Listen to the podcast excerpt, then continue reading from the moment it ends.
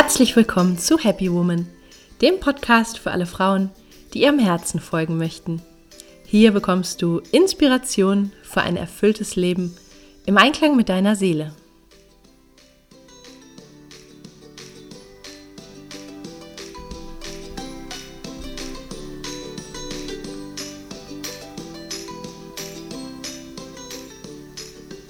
Schön, dass du da bist. Mein Name ist Stefanie Karla Schäfer und mit diesem Podcast möchte ich dich motivieren, deine Kraft zu nutzen und dir ein Leben zu kreieren, das dich wahrhaft glücklich macht. Unter dem Motto Happy Woman findest du deshalb in diesem Podcast Impulse zu den Themen persönliches Wachstum, Kreativität und Selbstverwirklichung, Spiritualität, gesunder Lifestyle, inspirierende Interviews und vieles mehr. Viel Freude!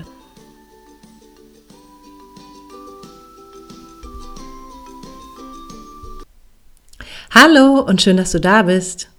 Ich melde mich heute mit einer neuen Podcast-Folge und es geht um das Thema Süchte. Und gleich vorweg, es geht nicht in erster Linie um stoffliche Süchte, wie die Sucht nach Alkohol, Zucker, zu viel Essen oder Zigaretten, sondern es geht vielmehr um suchtartiges Verhalten. Ich glaube, dass das zum einen ein riesiges Thema unserer Zeit ist.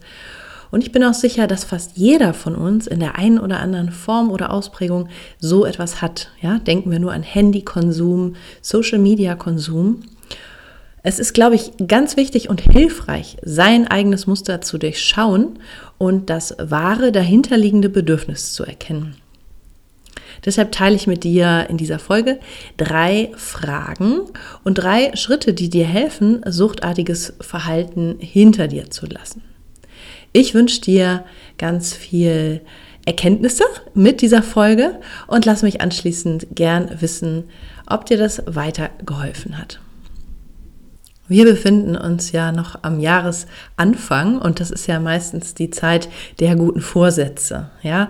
Die meisten Menschen nehmen sich ja gegen Jahresende oder an Silvester vor, ähm, bestimmte ungesunde Verhaltensweisen hinter sich zu lassen. Ja? Das sieht man auf den meisten Silvesterpartys noch die Raucher, die so vor Mitternacht nochmal ähm, ordentlich ein paar Zigaretten hintereinander rauchen und dann versuchen, im neuen Jahr ab null Uhr quasi das hinter sich zu lassen. Ja? Oder andere nehmen sich vor, weniger zu trinken und ganz beliebt ist natürlich auch abzunehmen, weniger zu essen, mehr Sport zu treiben, einfach gesünder zu leben. Ja, weil die meisten Menschen spüren schon instinktiv, wenn sie eine Verhaltensweise haben, die ihnen eigentlich doch mehr schadet, als dass sie nützt. Ja, und das bringt es ja mit sich auch, dass man sich irgendwie unfrei fühlt oder auch unwohl oder gerade auch durch Alkohol, Zigaretten und zu viel Essen einfach körperlich unangenehme Folgeerscheinungen hat.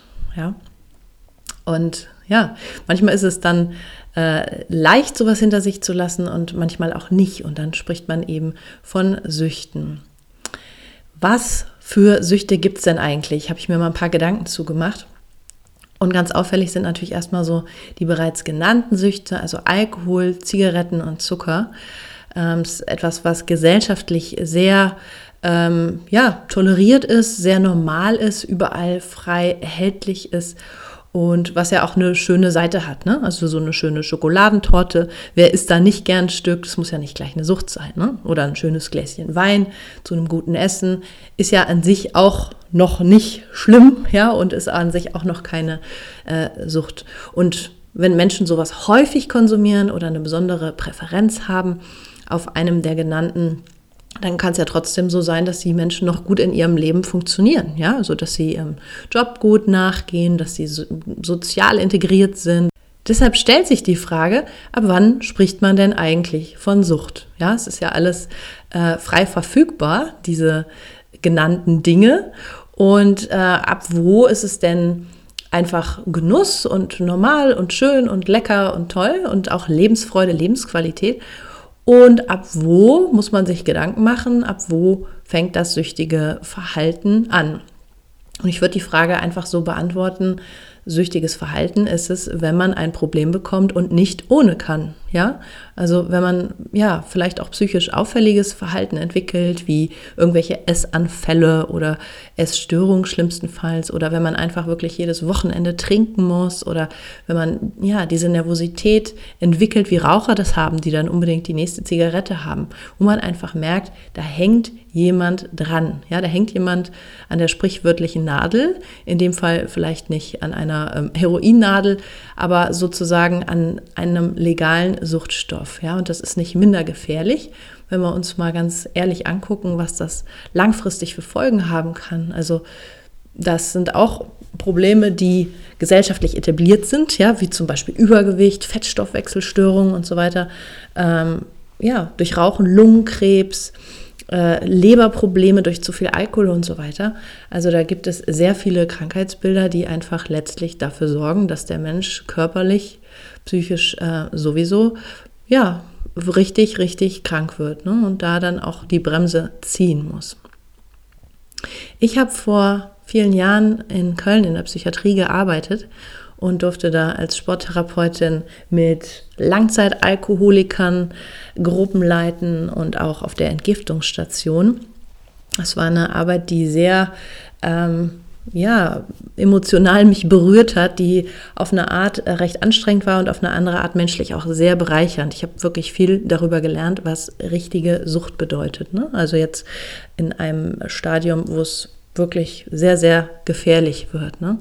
Bei harten Drogen, also jetzt auch stofflichen Drogen wie ähm, äh, illegalen Substanzen, Heroin und so weiter, sagt man, dass auch nur zehn Prozent aller Süchtigen da überhaupt äh, von wegkommen. Ja, da dreht sich eigentlich das ganze Leben wirklich um die Sucht.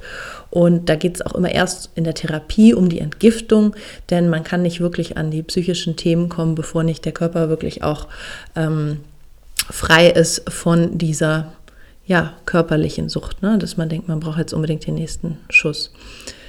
Ja, und ich habe gesehen, wie Menschen, die auch eigentlich vorher ganz normal im Leben standen, ja, ich erinnere mich an eine Krankenschwester mit Alkoholproblemen oder ich erinnere mich noch an einen jungen Mann, der Frau und äh, Kind durch Trennung verloren hat und dann süchtig wurde. Und ja, es, es sind einfach wirklich viele menschliche Schicksale, äh, die durch Sucht, ja, an Dramatik gewinnen und wo man einfach auch ganz unbedingt professionelle Hilfe suchen sollte. Ja, das ist erstmal so etwas zu Thema stoffliche Süchte. Und was ist eigentlich die große Frage, die wir uns da stellen dürfen? Warum machen Menschen sowas oder warum entwickeln wir suchtartiges Verhalten? Und die Antwort ist einfach, um sich, wenn auch nur kurzfristig, besser zu fühlen. Ja, sei es, dass man Alkohol trinkt oder zu viel Schokolade isst oder dass man Substanzen zu sich nimmt. Wir wollen uns einfach besser fühlen.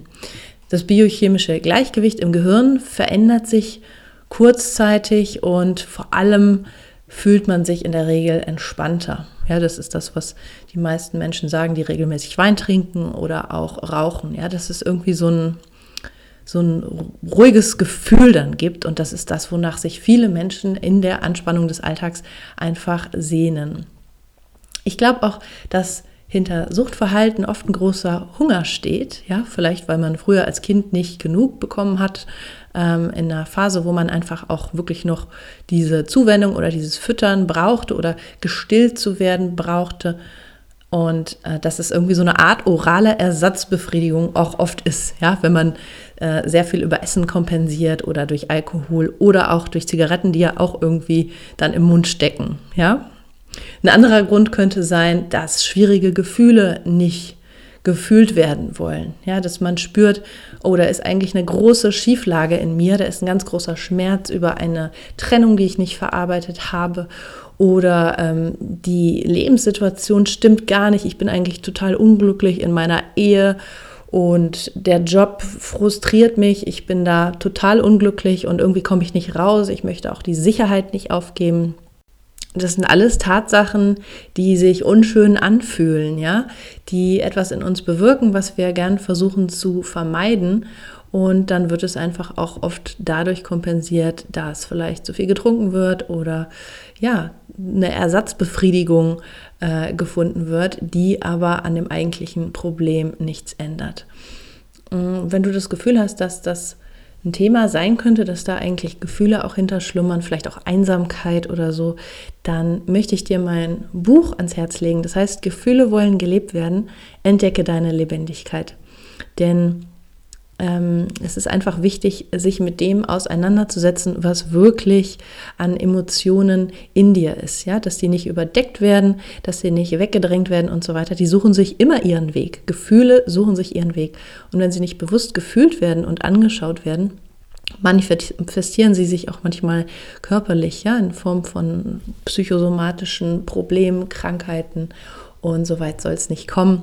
Deswegen möchte ich dir einfach das Buch ans Herz legen. Ja, bei Sucht ist es auch so, dass es oft einen offensichtlich süchtigen Menschen gibt und einen Co-Abhängigen, also einen Helfer. Wenn ich mich damals an die Zeit in der Klinik erinnere, dann ähm, erinnere ich mich sehr, sehr gut an eine Frau, eine ganz hübsche Frau, die war halb Deutsch, halb Perserin. Man musste als Kind immer hin und her umziehen mit ihren Eltern. Und die war so entwurzelt und die hat einfach schon eine längere Drogengeschichte hinter sich gehabt und die war mit einem Polizisten verheiratet, der sie irgendwie immer wieder rausgeholt hat. Ja, sie kam dann immer in die Klinik, hatte immer wieder den Vorsatz, das zu schaffen, und sie hatte diesen helfenden Partner, der ihr immer wieder ähm, aus dem Schlamassel geholfen hat, ja, der sie immer wieder aufgefangen hat. Und das ist ganz häufig so bei Suchtproblemen. Und häufig sind es auch die empathischen Frauen mit Herz- und Helfersyndrom, die dann an der Seite von einem Menschen stehen, der vielleicht ein Suchtproblem hat. Ja, kannst ja mal gucken, vielleicht hast du sowas auch schon mal erlebt. So als Hörerin dieses Podcasts bist du ja vermutlich auch eine empathische Frau mit Herz. Nichtsdestotrotz glaube ich, dass es ganz wichtig ist, dass auch die Empathen sich mal Gedanken dazu machen, inwieweit sie vielleicht auch das eine oder andere ähm, süchtige Verhalten haben in ihrem Leben. Denn es gibt natürlich auch eine Menge nicht stoffliche Süchte, ja, zum Beispiel Handynutzung, Social Media, ja, wie viele Frauen verbringen sehr viel Zeit mit ihrem Handy äh, oder auch in den sozialen Medien. Also Instagram. Ich glaube, Instagram ist auch eine legale Sucht unserer Zeit. Ja? Dass ganz viele Menschen, gerade die mit ganz vielen Followern und ganz viel ähm, ähm, Gefolge sozusagen, ähm, natürlich auch sehr viel tun, dass das so ist, ja, dass sie diesen Erfolg haben und diese Reichweite und so weiter. Und dahinter steckt auch einfach oft die Sucht nach Likes, nach Anerkennung, nach Bestätigung. Ich glaube, es gibt sogar mittlerweile Studien dazu. Ähm, diese Sucht nach Likes, ja, dass das auch im Hirn ähnliche ähm, Effekte hat wie bestimmtes anderes Suchtverhalten, dass immer wieder etwas Positives ähm, auf biochemischer Ebene im Gehirn passiert, wenn da ein Erfolg ist, wenn du ein Posting hast, was besonders viel Interaktion hat oder Reichweite und so weiter. Dass es auch eine Art Sucht sein kann. Ja, finde ich sehr wichtig, sich das auch mal vor Augen zu führen. Sucht hat einfach viele Gesichter und ich glaube, das ist eine der größten Süchte unserer Zeit.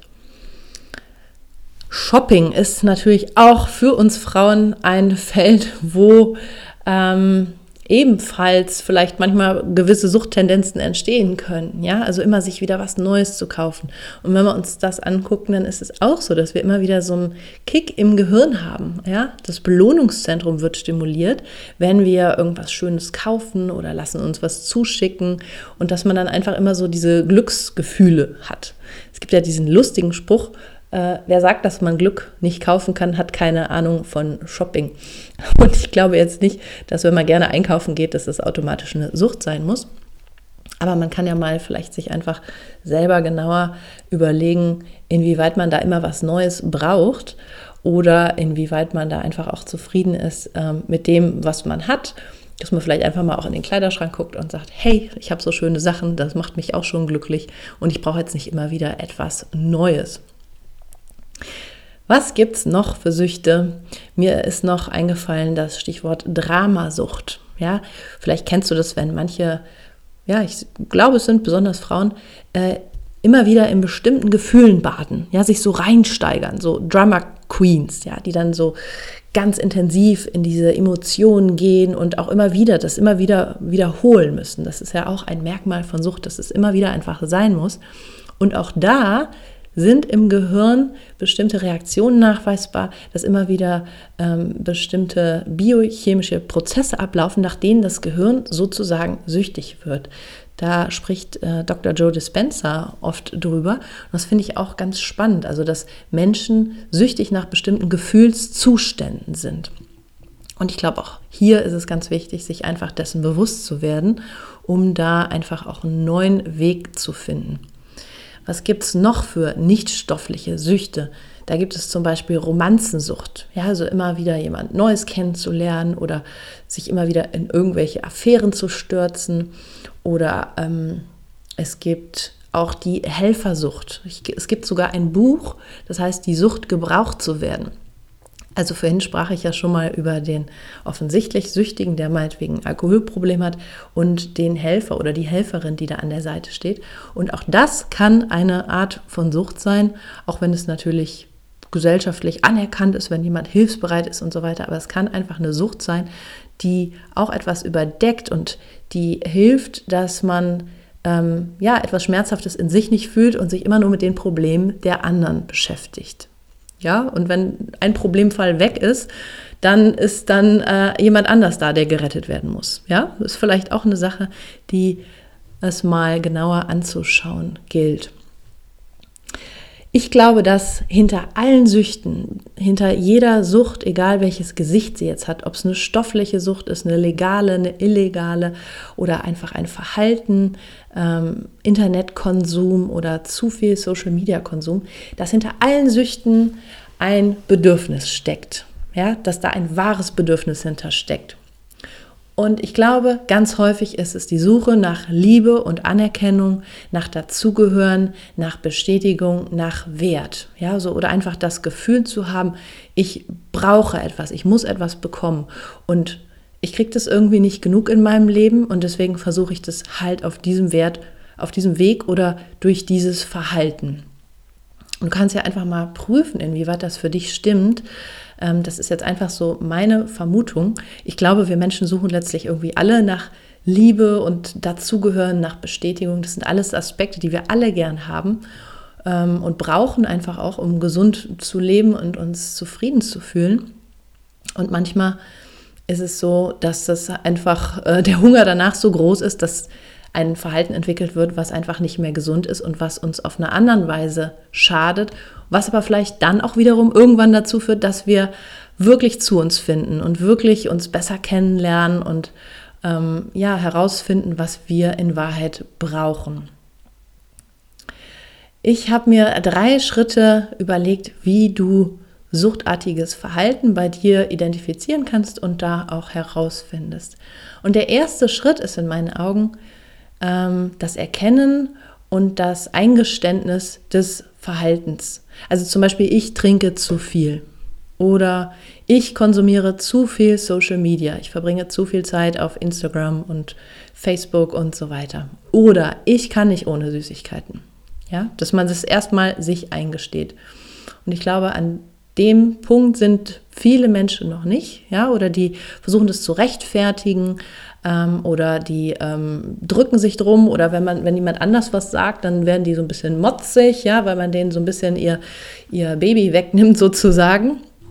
Und ich glaube, dass es ganz wichtig ist, sich nichtsdestotrotz knallhart zu sagen, okay, da ist mein Thema, da liegt das Problem.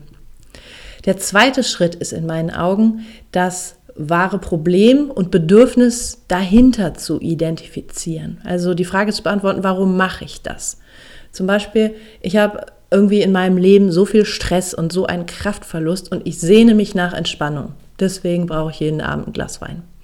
Oder aber, ich habe so einen Frust im Job und in meiner Beziehung und ich bin eigentlich so unglücklich und ich habe den Wunsch nach mehr Erfüllung. Ja, und das versuche ich dann auf einem anderen Weg auszufüllen, dieses Loch.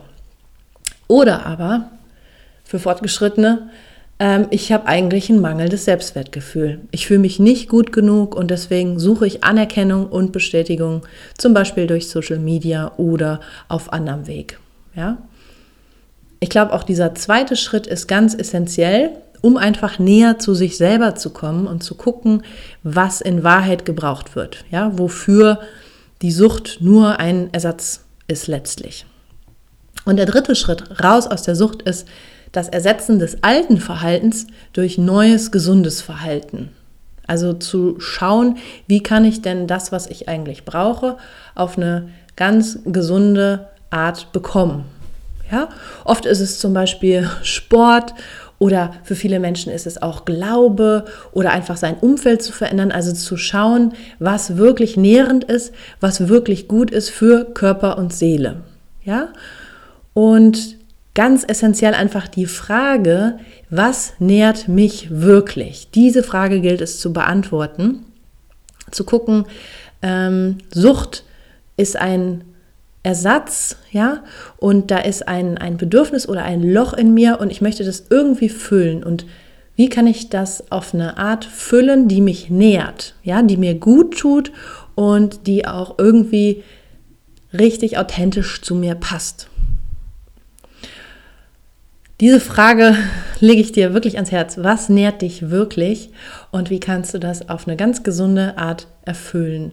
Und du kannst ja einfach mal einen Zettel nehmen, einen Stift und dazu ein paar Gedanken notieren und einfach auch jede Ebene einbeziehen, also Beziehung, Beruf, Freundschaften, Zuhause.